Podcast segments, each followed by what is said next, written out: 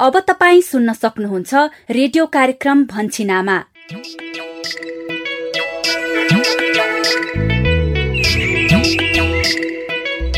नमस्कार। रेडियो कार्यक्रम लहर भन्छिन आमाको नयाँ एक सय असीौं भागमा स्वागत गर्छु म यशोदा कार्यक्रममा हामी हरेक साता यसै समय हजार दिने आमा र बच्चाको स्वास्थ्य र पोषणका विषयवस्तुहरू समेट्छौ। यिनै विषयमा तपाईँ हाम्रै बस्ती र समुदायका कथा सुन्छौ। साथमा तपाईँकै अनुभवहरूलाई समेट्छौ। तर आजको विषयवस्तुमा प्रवेश गर्नु अगाडि तपाईँ सहभागी श्रोताले रेडियो कार्यक्रम भन्छिन आमा सुनेर दिनुभएको प्रतिक्रिया सुनौ। आज हामीले सुदूरपश्चिम प्रदेश बैतडी पञ्चेश्वर गाउँपालिका चार निवासी वीरेन्द्र राज भट्टको प्रतिक्रिया समेटेका छौँ। नमस्कार म बैतडी जिल्ला पञ्चेश्वर गाउँपालिका वार्ड नम्बर चार कन्दिनापट्टि म वीरेन्द्र भट्ट बोल्दा यो जो रेडियो भनिसिनामा कार्यक्रम चलाइरहेछ एकदम बहुत निको छ। हमारा बाल बालिका महिला दिदी बहिनी लेखाइ एकदमै कहकी लेखाइले बहुत लागि निको गरिरहेछ आज ये चलिरह कार्यकालको काम लिन चाहनौ भनिसिनामा रेडियो कार्यक्रम कबै बन्दै नहौ। यसरी यसरी अहिले निकै निका बहुत डाक्टरहरूसँग कुराकानी गरिरहेछ बहुत डाक्टरहरूसँग कुराकानी गराएर एकदम राम्रो चलिरह भन्न चाहनौ वीरेन्द्रजी शुभेच्छायुक्त प्रतिक्रियाको लागि धेरै धेरै धन्यवाद। अनि सहभागी श्रोता तपाईँका पनि कार्यक्रम सुनेर व्यवहार परिवर्तन गर्नुभएका अनुभवहरू छन् भने हामीलाई पठाउनुहोला। हामीलाई फोन गरेर आफ्ना सुझावहरू रेकर्ड गराउने नम्बर कार्यक्रमको अन्त्यमा भन्नेछौ।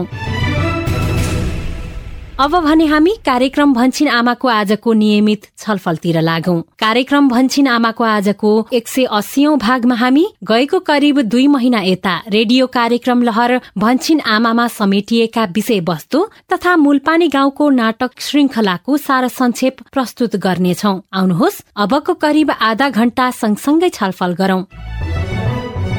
श्रोता गएको करिब दुई महिना यता हामीले भन्छिन आमाको एक सय एकहत्तरदेखि एक सय उना अस्सीऔं भागसम्म गर्भ रहेदेखि बच्चा दुई वर्ष हुन्जेलसम्मको हजार दिने अवधिका आमा र बच्चाको स्वास्थ्य र पोषणका विभिन्न सवालहरूमा छलफल गर्यौं। यसभित्र हामीले बच्चाको खानपानको सवालमा विभिन्न विषयहरू जस्तै छ महिनासम्मको बच्चाको लागि आमाको दुध सम्पूर्ण र पर्याप्त खाना छ महिना पूरा हुने बित्तिकै बच्चालाई खुवाउने खानामा मासु अन्डा समावेश गर्दा हुने फाइदा खानाको मात्रा र तरिका छदेखि तेइस महिना उमेरको बच्चाको खानामा विविधीकरणको महत्व तथा फाइदाका विषयमा छलफल गर्यौं। यसै गरी घराइसी खाद्यान्न उत्पादनको सवालमा विभिन्न विषयहरू जस्तै हजार दिनका परिवारमा घराइसी स्तरमा खाद्यान्न उत्पादनको महत्व र फाइदा एवं घराइसी स्तरमा खाद्यान्न उत्पादन वृद्धिका लागि ग्रामीण नमुना कृषकसँग समन्वयको महत्वका बारेमा पनि कुराकानी भयो अनि स्वास्थ्य आमा समूहको बैठकको सवालमा जोडिएर गर्भावस्था सुत्केरी एवं हजार दिनको अवधिमा स्वास्थ्य आमा समूहको बैठकमा जानुका फाइदा र हजार दिने आमा र बच्चाको स्वास्थ्य र पोषणको लागि पालिकाका कार्यक्रम तथा सेवाका बारेमा स्वास्थ्य आमा समूहको बैठकमा छलफल गर्दा हुने फाइदाका बारेमा चर्चा गर्यौं। यो सँगै हामीले तपाईँ हाम्रो जस्तै गाउँ बस्ती मूलपानी गाउँको रोचक धारावाहिक नाटक श्रृङ्खला पनि सुन्दै आइरहेका छौं। मूलपानीको घटनाक्रम अहिलेसम्म कसरी अगाडि बढ्यो? एकपटक सरसर्ती सम्झने प्रयास गरौं। प्रस्तुतिमा हुनुहुन्छ मूलपानी गाउँकै आमा अर्थात् हाम्री शशिकला आमा। नमस्कार म शशिकला आमा। मूलपानीको कथा र घटनाक्रमको सार संक्षेप लिएर कार्यक्रम भन्छिन आमा लहरमा आज फेरि पनि आइसकेकी छु। तपाईँहरूको गाउँ बस्ती जस्तै हाम्रो मूलपानी पनि रमाइलो छ। मूलपानीमा हाम्रो परिवारमा म शशिकला मेरो छोरा बुहारी विजय र जानुका उनीहरूको छोरी निकिता अनि मेरो कान्छो छोरो अरुण छौ। त्यसै गरी अर्को परिवार छ विकास र शर्मिलाको। त्यहाँ उनीहरूसँग विकासको बहिनी निशा र उनीहरूको एक छोरा र एक छोरी छन्। अर्को छ सन्चो मायाको परिवार। त्यसमा सन्चो माया र छोरा बुहारी गोपाल र सिर्जना बस्छन्। सृजनाले केही महिना अघि छोरा जन्माएकी छिन्। मुख्य रूपमा यिनै परिवार र पात्रहरूको सेरोफेरोको साथै मूलपानीमा अरू पनि पात्रहरूलाई हामीले बेला बेलामा भेटिरहन्छौ। स्वास्थ्य संस्थाका इन्चार्ज सिनियर अहेब विवेक अनमी संगीता पालिकाध्यक्ष मना आमा उपाध्यक्ष नेत्रलाल महिला स्वास्थ्य स्वयंसेविका रेणुका रमेश पेम्बा तारा लगायतलाई पनि यहाँहरूले चिन्दै आउनु भएको छ। यिनै पात्र र परिवेशको सेरोफेरोमा मूल पानीको कथावस्तु तथा घटनाक्रमहरू हामीले सुन्दै आइरहेका छौँ। तपाईँलाई कतिको सम्झना छ? विजयको साथी रमेश तिहार लगत्तै मूलपानी फर्कन्छु भनेर विजयलाई फोन गरेका थियो नि। अहिले त रमेश विदेशबाट फर्किसकेका छन्। यतै केही इलम व्यवसाय गर्ने सोचले फर्किएका रमेशलाई गाउँमा एउटा मिलको अभाव भएकोले मिल चलाउनलाई विजयले सुझाव दिएको थियो। तर अहिले तुरन्तै मिल सञ्चालन गरिहाल्ने पक्षमा रमेश थिएनन्। त्यतिन्जेल विजय र नेत्रलालले रमेशलाई आफ्नै दुध डेरीमा व्यवस्थापकको जिम्मेवारी दिएका छन्। रमेश उता विदेशमा हुँदा दुध डेरीमा काम गरेको अनुभव पनि रहेछ। त्यसैले यता विजय र नेत्रलालको दुध डेरीमा काम सुरु गरेदेखि रमेशले जानुका लगायत गाउँका अन्य दुई युवाहरूलाई बटर पनिर खुवा जस्ता दुधजन्य पदार्थ बनाउने तालिम पनि दिइरहेका छन्। त्यति मात्र होइन डेरीमा दुध उत्पादन बढाउने नयाँ सोचका बारेमा पनि रमेशले नेत्रलालसँग सल्लाह गरेका छन्। बढाउने त हो तर कसरी होला कुनै यसो गरौँ उपाध्यक्षज्यू हामी कहाँ बिहान र बेलुका गरेर दैनिक दस लिटर दुध ल्याउने कृषकलाई प्रति लिटर पाँच रुपियाँको दरले थप प्रोत्साहन मूल्य दिने व्यवस्था गरौँ। अनि तिनै कृषकलाई उन्नत जातको घाँसको बिउ पनि बाँडिदिउँ डेरीको तर्फबाट। आइडिया त साह्रै राम्रो हो रमेशजी। तर त्यसरी दुधको मात्रा बढ्ला त? हेर्नुहोस् उपाध्यक्षज्यू अब दुधको मूल्यमा थप प्रोत्साहन मूल्य पाउने र निशुल्क घाँस पाउने भएपछि गाई भैँसी पाल्न किसानहरू आकर्षित हुन्छन् नि। दैनिक दस लिटर दुध त्यसमाथि प्रति लिटर पाँच रुपियाँ थप प्रोत्साहन मूल्य समेत पाउने भएपछि किसानहरूलाई पनि त राम्रो आम्दानीको बाटो हुने भयो नि। अनि उता तपाईँले जीप चालक गोपाललाई त पहिलेदेखि नै चिन्नु भएको छ नि है? उही क्या? सन्चो मायाका छोरा। अनि सृजनाका श्रीमान विदेशबाट रमेश फर्किँदा बजारसम्म लिन उही गोपाल त गएको थियो नि। मूलपानी फर्किँदै गर्दा बाटोमा गोपालले रमेशलाई आफूसँग मिलेर होटेल व्यवसाय सञ्चालन गरौँ भन्ने प्रस्ताव राखेका थिए। अनि रमेशले पनि भेटेर सल्लाह गरौँला भन्ने सम्मको आश्वासन दिएका थिए। अहिले तत्कालै यही गर्छु भन्ने त सोचेको छैन है गोपाल भाइ। तर विजयसँग मिलेर पक्कै केही न केही चाहिँ गर्छु। विजय दाईसँग मात्र होइन हौ दाई हामीसँग पनि मिल्न पर्छ है। चाहिँ भन्नु पर्यो गाडी कुदाउँदा कुदाउँदै कस्तो ठाउँमा पैसा कमाउन सकिन्छ भन्ने आइडियाहरू पनि सिकेको छु है मैले त। ए हो र गोपाल भाइ। अनि? तर रमेश त विजयको मिल्ने साथी। विजयसँगै मिलेर व्यवसाय गर्ने उसको पहिलेदेखिकै सोच थियो। त्यसै कारण ऊ विजय र नेत्रलाललाई सघाउँदै उनीहरूकै डेरीमा काम गर्न थाले। गोपाललाई सँगै व्यवसाय गर्ने बारेमा भेटेर सल्लाह गरौँला भनेर आश्वासन दिएका रमेश विजयसँग मिलेर दुध डेरीमा काम गरेको थाहा पाएपछि एक दिन गोपाल दुध डेरीमा आएर रमेशसँग औधी रिसाउँछन्। कहाँ तिमी रिसाएको हेर भाइ तिमीलाई पनि सम्झेकै थिएँ मैले। मेरो अनुभवै नभएको काममा मैले हात हालेर के गर्नु लो भन त। पैसा पो नभएको त। अनुभव त थियो नि मसँग। तपाईँको पैसा अनि मेरो अनुभव चाहिँ भन्नु पर्यो मिलिहाल्थ्यो नि। अब कुरा गरेर के फाइदा? ल अब यतै सडेर बस। यता दुध डेरी व्यवसाय सँगसँगै घर छेउकै करेसा बारीलाई सदुपयोग गरेर मेरो जेठो छोरो विजयले व्यावसायिक तरकारी खेती गर्दै आएको कुरा त हामी सबैलाई थाहै छ। विजयले बारीमा फलेका तरकारी घर परिवारलाई खान पुगेर पनि बजारसम्म लगेर बेच्ने गरेको छ। विजयको यही मेहनत र सिपका कारण ऊ नमुना कृषकका रूपमा सम्मानित पनि भएको छ। यसपालि पनि हाम्रो विजय नमुना कृषकको रूपमा सम्मानित हुने भएछ नि। हो नि आमा। मलाई पनि सुनाउँदै हुनुहुन्थ्यो साँच्ची म त सुनाउनै बिर्सेको हजुरलाई। उहाँलाई सम्मान गर्ने कुराले काम गर्ने जोस जाँगर अझै थपेको छ भन्दै हुनुहुन्थ्यो। हो नि विजयको सिप र मेहनतले गर्दा यी हामीले पनि दिनौँ ताजा तरकारी पनि खान पाइएको छ। अनि दुई चार पैसा आम्दानी पनि भएको छ। हो नि आमा। अनि यता पालिका अगाडि विकासले सञ्चालन गरेको शर्मिला मोबाइल मर्मत सेन्टर पनि राम्रैसँग चलिरहेको छ। विकासको मोबाइल मर्मत पसलको काममा श्रीमती शर्मिलाले पनि सघाउने गरेकी छिन्। विकास बजारसम्म सामान लिन गएको बेला शर्मिलाले पसलमा बसेर रिचार्ज कार्ड इयरफोन मोबाइलको कभर चार्जर लगायतका सामानहरू बिक्री गरिरहेकी हुन्छन्। आफ्नो व्यवसायलाई श्रीमती शर्मिलाले सघाएको देखेर विकास पनि दङ्ग छन्। मोबाइल मर्मतको आधार आधारभूत सिप मात्र सिकेर व्यवसाय सुरु गरेका विकास अब भने एडभान्स तालिम लिएर मोबाइल मर्मतमा अझ पोक्त बन्न चाहन्छन्। अनि आफूसँगै श्रीमती शर्मिलालाई पनि मोबाइल मर्मत तालिम लिन प्रोत्साहित गर्छन्। त्यसैले उनी आफ्नो र श्रीमती शर्मिलाको लागि तालिमको फारम भर्न पालिका पुगेका छन्। केही मात्रामा भए पनि महिलाहरू मोबाइल मर्मत वायरिङ प्लम्बिङ सम्बन्धी तालिमहरूमा अग्रसर हुँदैछन्। शर्मिलाले पनि त्यही बाटो समाएर गाउँका अन्य महिलाहरूको लागि पनि उदाहरण बन्ने चाहना राखेकी रहेछन् खुसी लाग्यो। अब महिलाले यस्तो काम गर्न सक्दैनन् उस्तो काम गर्न सक्दैनन् भनेर भन्छन् नि उपाध्यक्षज्यू। खासमा मलाई चाहिँ महिलाले नसकेको भन्दा पनि अवसर नपाएको जस्तो लाग्छ। त्यही त। किन नसक्नु? टेक्निक सिकेर गर्ने काम त हो नि। समय बित्दै यहाँसम्म आइपुग्दा शर्मिलाले मोबाइल मर्मतको तालिम लिइवरी मोबाइल पसलमा बसेर छिटफुट बिग्रेका मोबाइलहरू पनि बनाउन सक्ने भएकी छिन्। महिलाले सधैँ गरिरहेको भन्दा फरक काम गरेर महिलाहरूले पनि सबै काम गर्न सक्छन् भन्ने प्रमाणित गर्न पाउँदा शर्मिला पनि त खुसी छिन्। तिमीले पनि त यत्रो मोबाइल मर्मत पसल एक्लै हाँक्न सक्ने भइछौ नि। अझ मोबाइल मर्मतकै तालिम लिएर गाउँमै उदाहरण प्रस्तुत गरेकी छौ। सबैतिर तिम्रै चर्चा छ अहिले त गाउँमा। अँ अब बुढाको साथ अनि आफ्नो आँट भएपछि सकिँदो रहेछ जानुका। आखिर सबै टेक्निक न हो। हो नि। म पनि मेसिनबाट बटर पनिर खुवा बनाउन सिक्दैछु नि। ओहो। जे होस् आफूले सधैँ गरिरहेको भन्दा फरक काम गर्दा छुट्टै आनन्द आउँदो रहेछ है। हो नि। अब कुरा गरौं हाम्रो स्वास्थ्य संस्थाकी अनमी संगीताको। आफ्नो काममा लगनशील संगीता र मेरो कान्छो छोरो अरुण बीच निकट सम्बन्ध छ। उनीहरू आफ्नो कामबाट फुर्सद हुने बित्तिकै एक अर्कासँग कुराकानी गर्छन्। एक अर्काका समस्याहरू साटासाट गर्छन्। अस्ति मात्र पनि त्यस्तै भयो। तिहार मनाउन घर गएका बेला संगीताको घरमा बिहेको कुरो उठेछ। यो कुरा उनले परिवार नियोजन परामर्श तालिममा जाने बेला अरुणलाई सुनाएकी थिइन्। यही कुराले अरुणलाई तनाव दिएको जस्तो लागेर मैले उसँग यस विषयमा सोधेको पनि थिएँ। त्यस्तो के होइन कि आमा? हेर बाबु म तेरी आमा हुँ। मसँग कुरा लुकाउनु पर्दैन।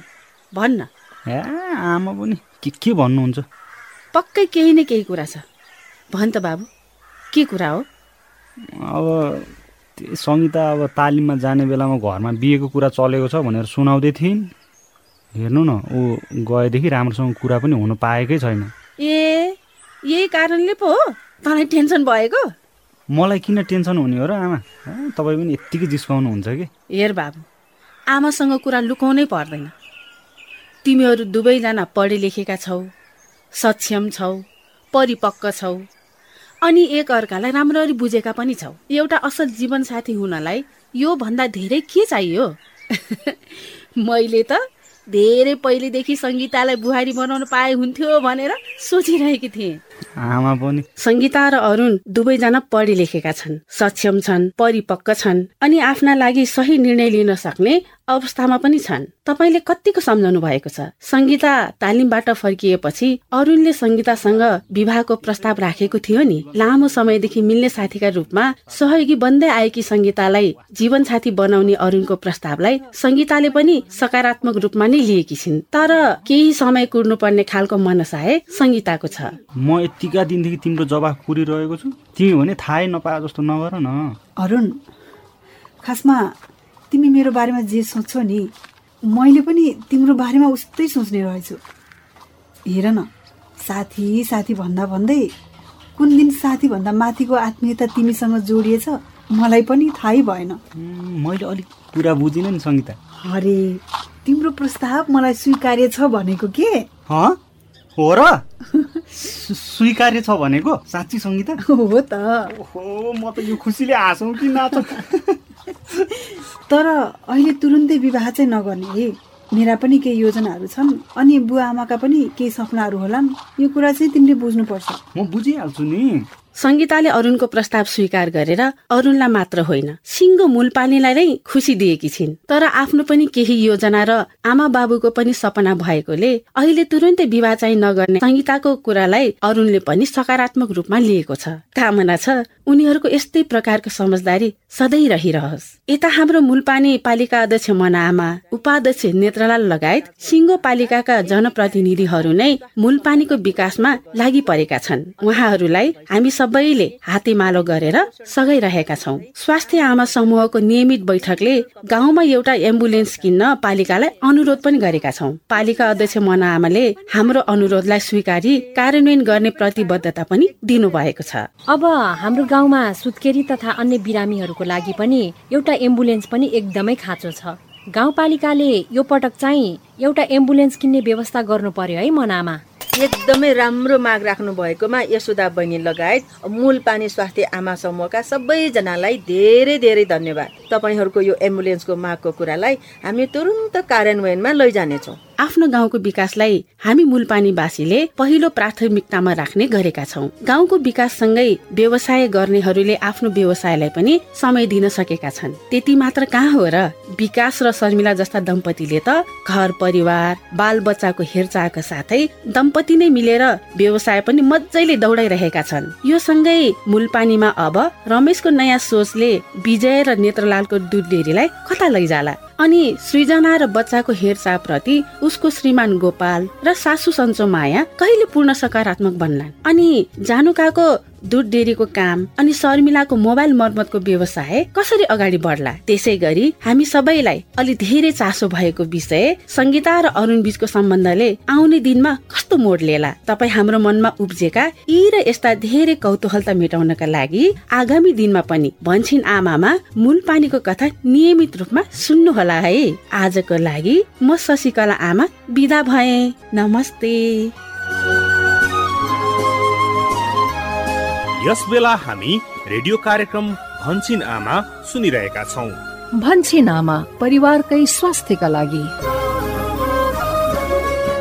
कार्यक्रम लहर भन्छिन आमामा भर्खरै हामीले तपाईँ हाम्रो जस्तै गाउँ बस्ती मूलपानी गाउँको धारावाहिक रूपमा प्रस्तुत भएको कथाको अहिलेसम्मको घटनाक्रम र पात्रहरूको दैनिकीका बारेमा संक्षिप्तमा सुन्यौं। कार्यक्रममा अब भने हामी पछिल्लो करिब दुई महिना यता एक सय एकहत्तरदेखि एक सय उनासी भागसम्म छलफल गरेका विषयवस्तुलाई सारा संक्षेपमा सम्झिनेछौ। प्रस्तुतिमा हुनुहुन्छ सहकर्मी गोविन्द। सहभागी श्रोता करिब दुई महिना अघि प्रस्तुत रेडियो कार्यक्रम लहर भन्छिन आमाको एक सय एकहत्तरौं भागमा कार्यक्रम सुनेर तपाईँ श्रोताले आफ्नो व्यवहार परिवर्तन गर्नुभएको अनुभवहरू समेटेका थियौं। तपाईँहरूका महत्वपूर्ण सल्लाह सुझावलाई मनन गर्दै सोही अनुसार कार्यक्रमलाई निरन्तर प्रस्तुत गर्दै आइरहेका छौं। यही क्रममा भन्छिन आमा कार्यक्रमको एक सय बहत्तरौं भागमा हामीले छ महिनासम्मको बच्चाको लागि आमाको दुध सम्पूर्ण र पर्याप्त खाना हो भन्ने विषयमा छलफल गर्यौं। यो छलफलबाट हामीले बच्चा छ महिना पुरा नहुन्जेलसम्म आमाले बच्चालाई पानी समेत नखुवाई आफ्नो दुध मात्र खुवाउनु पर्छ जसले बच्चालाई स्वस्थ बनाउन मद्दत मिल्छ भन्ने कुरा थाहा पायौं। लुम्बिनी प्रदेश पाल्पा खसेडी प्राथमिक स्वास्थ्य केन्द्रमा सेवारत अनमी सुजता भट्टराई। बच्चा जन्मिने बित्तिकै जति सक्यो छिटो अथवा एक घन्टाभित्र नै आमाको दुध खुवाउनु पर्छ किनकि बच्चा जन्मिने बित्तिकै आमाको दुध चुसायो भने बच्चालाई रोगसँग लड्ने क्षमता प्रदान गर्दछ। बच्चाको उमेर छ महिना पुरा नभएसम्म आमाको दुध मात्रै खुवाउनु पर्छ किनकि बच्चाले आमाको दुधबाट नै सम्पूर्ण पौष्टिक तत्वहरू प्राप्त गर्दछ। यसमा बच्चालाई चाहिने शारीरिक मानसिक विकासको लागि पाइने पौष्टिक तत्व लगायत पानी पनि बच्चाले आमाको दुधबाट नै प्राप्त गर्दछ। बच्चाको खानपानकै विषयलाई निरन्तरता दिँदै कार्यक्रमको एक सय त्रिहत्तरौं भागमा हामीले छ महिना पुरा हुने बित्तिकै बच्चालाई खुवाउने खानामा मासु अन्डा समावेश गर्दा हुने फाइदाका बारेमा छलफल गर्यौं। यो छलफलमा बच्चाको उमेर छ महिना पुरा भइसकेपछि आमाको दुधसँगै खुवाइने थप खानामा चार समूहका खाना मिलाएर खुवाउनु पर्छ र यसरी खुवाइने थप खानामा अन्य खानेकुराहरूसँगै अन्डा वा मासु जस्ता पशुपन्छी जन्य खानेकुराहरू मिसाउँदै खुवाउन सुरु गर्नुपर्छ भनेर हामीलाई लुम्बिनी प्रदेश बाँके जानकी गाउँपालिकाका स्वास्थ्य शाखा सहसंयोजक मीना मिश्राले बताउनु भएको थियो। घर के वार पार में सीजन अनुसार के साग रहा था दाल रहा था चावल रहा था और वही में है उबाल के रे मीट के फीट के डाल के रे बाद में खिचड़ी बन जाए वही में तो कारण से कि ऐसे रोग से लड़ाई क्षमता बढ़त है मानसिक शारीरिक वृद्धि विकास होता है अंडा मांस मछली ले तो प्रोटीन के काम करत है। हरा साग सब्जी में दाल डाला जाता है तो रोग से लड़े खातिर क्षमता बढ़त है। उमेर अनुसार के बच्चा के तौल भी बढ़त है। यही सवाललाई निरन्तरता दिँदै कार्यक्रम भन्छिन आमाको एक सय चौरात्तरौं भागमा छ महिना उमेर पूरा हुने बित्तिकै बच्चालाई खुवाउने माछा मासु र अन्डा लगायतका खानाको मात्रा र तरिकाका विषयमा संवाद भयो। यो कुराकानीबाट हामीले बच्चाको उमेर छ महिना पूरा भएपछि बिस्तारै उसलाई अन्डा माछा मासु लगायतका पशुजन्य खानेकुरा खुवाउन सुरु गर्नुपर्छ भन्ने सवालमा चर्चा गर्यौं सुदूरपश्चिम प्रदेश कञ्चनपुर दैजी स्वास्थ्य चौकीका सिनियर अनमी निरीक्षक लक्ष्मी बुढा एर शेर बच्चा चाहिँ छ महिनादेखि नौ महिनासम्मको बच्चालाई चाहिँ एकपटक खुवाउँदाखेरि चाहिँ एउटा चिया गिलास बराबरको खानेकुरा खुवाउनु पर्छ र त्यो दिनमा चाहिँ तिन पटक खुवाउनु पर्ने हुन्छ। बच्चालाई सुरुमा खानाकुरा खुवाउँदाखेरि चाहिँ ठुलो चम्चाको एक दुई चम्चाबाट सुरु गरेर बिस्तारै बढाउँदै लग्नुपर्छ र साथै यसमा मासुजन्य खानेकुरामा चाहिँ अन्डा खुवाउँदाखेरि चाहिँ सुरुमा चाहिँ आधा जति भाग चाहिँ अन्डा खुवाउनु पर्ने हुन्छ भने त्यस्तै कलेजोको टुक्राहरू जसलाई उसिनेर होइन मसिनो पारेर खुवाउँदै लग्नुपर्छ र जसै बच्चाको उमेर बढ्दै जान्छ। नौदेखि बाह्र महिनाको बच्चालाई चाहिँ पुरै अन्डा दिन सकिन्छ होइन र साथै कलेजोको टुक्राहरू पोसिलो जाउलोहरूमा लिटोहरूमा मिसाएर खुवाउन सकिन्छ। यसरी चाहिँ मात्रा बढाउँदै लगेर खुवाउनु पर्ने हुन्छ। बच्चाको खानपान र पोषणको विषयलाई लिएर थप एकपटक कार्यक्रमको एक सय पचहत्तरौं भागमा छदेखि तेइस महिनाको बच्चाको खानामा विविधीकरणको महत्व तथा फाइदाका सवालमा कुराकानी भयो। यो उमेर समूहभित्रको बच्चालाई हरेक दिनको खानामा अन्न गेडागुडी हरियो सागपात तथा पहेँलो फलफूल र पशुजन्य खानेकुरा गरेर हरेक बार खाना चार समूहबाट मिलाएर खानेकुराहरू खुवाउँदा बच्चा निरोगी बलियो फुर्तिलो र चलाक हुन्छ भन्ने कुरा बुझेका थियौं। कर्णाली प्रदेश सुर्खेत वीरेन्द्रनगर नगरपालिका उत्तर गंगा स्वास्थ्य चौकीका जनस्वास्थ्य निरीक्षक यम प्रसाद अधिकारी। छ महिनासम्म बच्चालाई आमाको दुधले पुग्छ पूर्ण रूपमा। जब बच्चा छ महिना क्रस गर्छ त्यसपछि कुनै पनि आमाको दुधले बच्चालाई पर्याप्त रूपमा पुग्दैन। त्यसैले हामीले थप खाना छ महिना पुगेपछि अनिवार्य रूपमा सुरु गर्नुपर्छ। यिनी चार प्रकारका खानाहरूबाट थोरै थोरै मिसाएर बनाइएको खाद्य पदार्थ सुरु गर्नुपर्छ। खाना विविधीकरण हुन सकेन भने हाम्रो शरीरलाई चाहिने सम्पूर्ण अति आवश्यक पोषक तत्त्वहरू हाम्रो शरीरले प्राप्त गर्दैन। फलस्वरूप के हुन्छ त भन्दा सानोमा कुपोषण भएको बच्चालाई पछि उसका भविष्यका दिनहरूमा उच्च रक्तचाप हुने मधुमेह हुने मोटोपना हुने पछिल्ला दिनहरूमा समस्या आउन सक्छ। सम्पूर्ण जीवनलाई नै यी चिजहरूले असर पार्छन्। त्यसैले एकदमै विविधीकरणको एकदमै महत्व छ। रेडियो कार्यक्रम लहर भन्छिन आमालाई निरन्तरता दिने क्रममा कार्यक्रमको एक सय छयत्तरौं र एक सय सतहत्तरौं भाग भने कराइसी खाद्यान्न उत्पादनको सवालमा केन्द्रित रह्यो। कार्यक्रमको एक सय छयत्तरौं भागको छलफल हजार दिनका परिवारमा घराइसी स्तरमा खाद्यान्न उत्पादनको महत्व र फाइदाका विषयमा केन्द्रित थियो। यो छलफलबाट हामीले हामीसँग भएको थोरै करेसाबारी तथा जमिनको उपभोग गरेर वर्षैभरि ताजा तरकारी तथा अण्डा मासु उत्पादन गरी खान खुवाउन सकिन्छ भन्ने कुरा थाहा पाएका थियौं। बागमती प्रदेश सिन्धुपाल्चोक बाह्रविसे नगरपालिकाका उप स्वास्थ्य संयोजक राजकुमार पौडेल। हामीले सानो जग्गामा पनि फर्सीको मुन्टाहरू चाहिँ लगाउन सक्ने भयौँ लहरे तरकारीहरू चाहिँ छेउमा लगाउन सक्यौँ भने सानो सानो ड्याङ बनाएर त्यसमा साग लगायतका विभिन्न किसिमका अन्य तरकारीहरू चाहिँ लगाउन सक्ने भयौँ। कुन समयमा चाहिँ के तरकारी उत्पादन गर्न सकिन्छ यो कृषि तथा पशु प्राविधिकसँग चाहिँ समन्वय गरेर यी कुराहरू चाहिँ जानकारी प्राप्त गर्न सक्छौँ। यही सवाललाई निरन्तरता दिँदै कार्यक्रमको एक सय सतहत्तरौं भागमा घराइसी स्तरमा खाद्यान्न उत्पादन वृद्धिका लागि ग्रामीण नमुना कृषकसँग समन्वयको महत्वको बारेमा कुराकानी भयो। यो छलफलबाट हामीले ग्रामीण नमुना कृषक तपाईँ हाम्रो समुदायमै रहेर कृषि काम गर्ने नमुना कृषक भएकाले उहाँहरूबाट हामीले कृषि खेतीपाती पशु पन्छी पालन लगायतका कृषि कर्ममा धेरै फाइदा लिन सक्छौ भनेर जानेका थियौं। गण्डकी प्रदेश बागलुङ कृषि ज्ञान केन्द्रका बाली विकास अधिकृत दिनेश पाठक। ग्रामीण नमुना कृषक भनेको स्थानीय स्तरमा पालिका लेभलमा वार्डभित्रको समुदायभित्रको चाहिँ अगुवा कृषकहरू हो उहाँहरू उहाँहरूले चाहिँ पालिकाबाट कृषकहरूलाई उपलब्ध हुने कार्यक्रमका बारेमा चाहिँ उहाँले जानकारी गराउनुहुन्छ। ती कार्यक्रमहरू समुदायमा लैजाने समुदायमा आवश्यकता भएका कुराहरूलाई पालिकासम्म ल्याउने यो दोहोरो भूमिका खेल्नुहुन्छ। उहाँले पुलको काम गरिरहनु भएको छ अहिले। कार्यक्रमको एक सय अठहत्तर र एक सय उनासी भाग भने स्वास्थ्य आमा समूहको बैठक र यसको फाइदाको सवालमा केन्द्रित भयो। कार्यक्रमको एक सय अठहत्तरौं भागमा गर्भावस्था सुत्केरी एवं हजार दिनको अवधिमा स्वास्थ्य आमा समूहको बैठकमा जानुका फाइदा हाम्रो छलफलको विषय रह्यो। यो भागबाट हामीले स्वास्थ्य आमा समूहको बैठकमा गर्भवती सुत्केरी बच्चा एवं हजार दिने आमाको खानपान आराम स्वास्थ्य जाँच स्याहार र सरसफाई लगायतका विभिन्न स्वास्थ्यका विषयमा छलफल हुन्छ। त्यसैले हरेक हजार दिने आमा तथा परिवारका सदस्यले स्वास्थ्य आमा समूहको बैठकमा हरेक महिना नछुटाई सहभागी हुनुपर्छ भन्ने कुरा थाहा पायौं।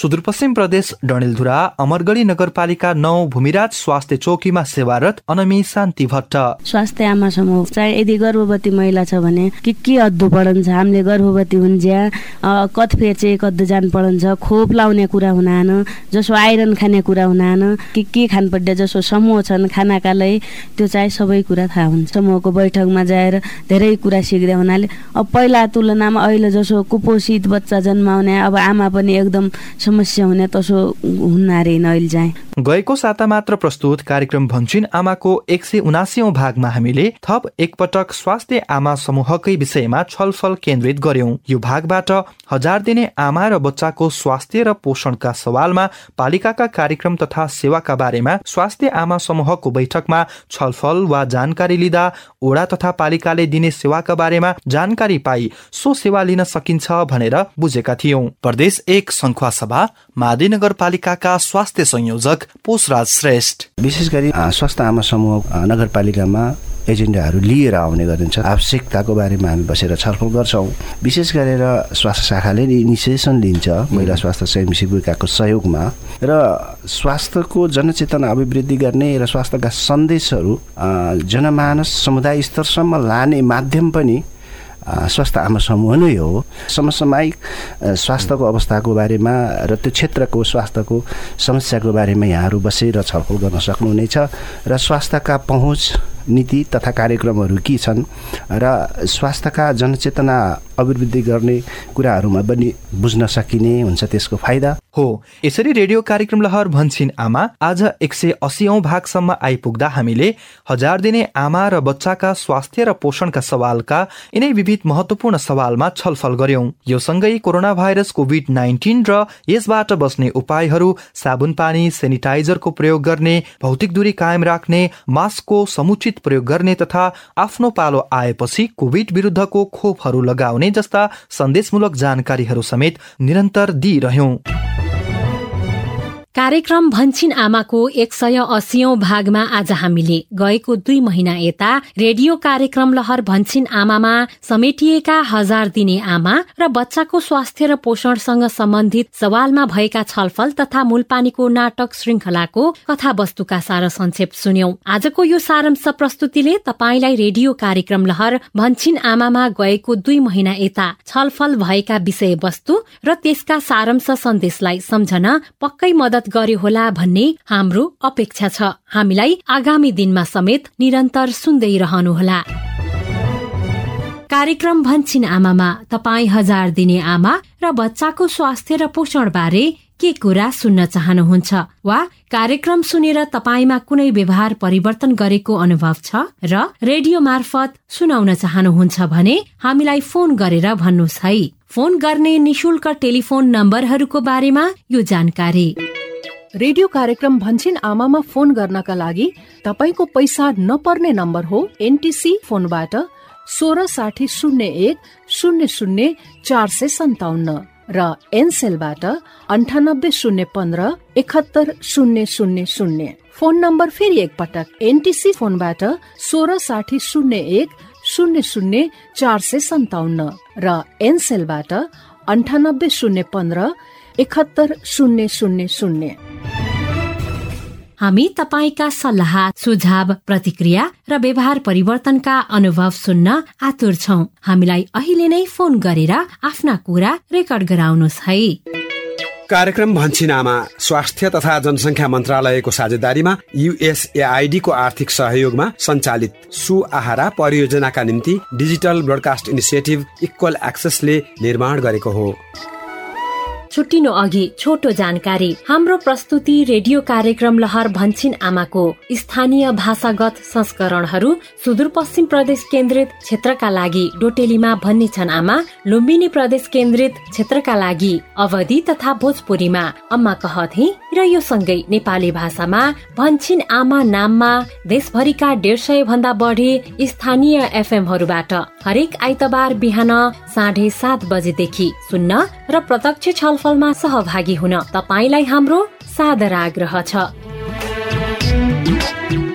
अब भने रेडियो कार्यक्रम लहर भन्छिन आमाको यो केन्द्रीय संस्करणबाट विदा माग्ने बेला पनि हुने लाग्यो। आजको लागि सबै सहकर्मीहरू पवन अनु सुशीला सतीश किस्मती गोविन्द सरिता अनि प्रविधि सहयोगी दिनेश तथा सम्पूर्ण स्थानीय एफएम सहकर्मीहरू सहित म यशोदा पनि विदा भए। नमस्ते। भन्छिन आमा परिवारकै स्वास्थ्यका लागि।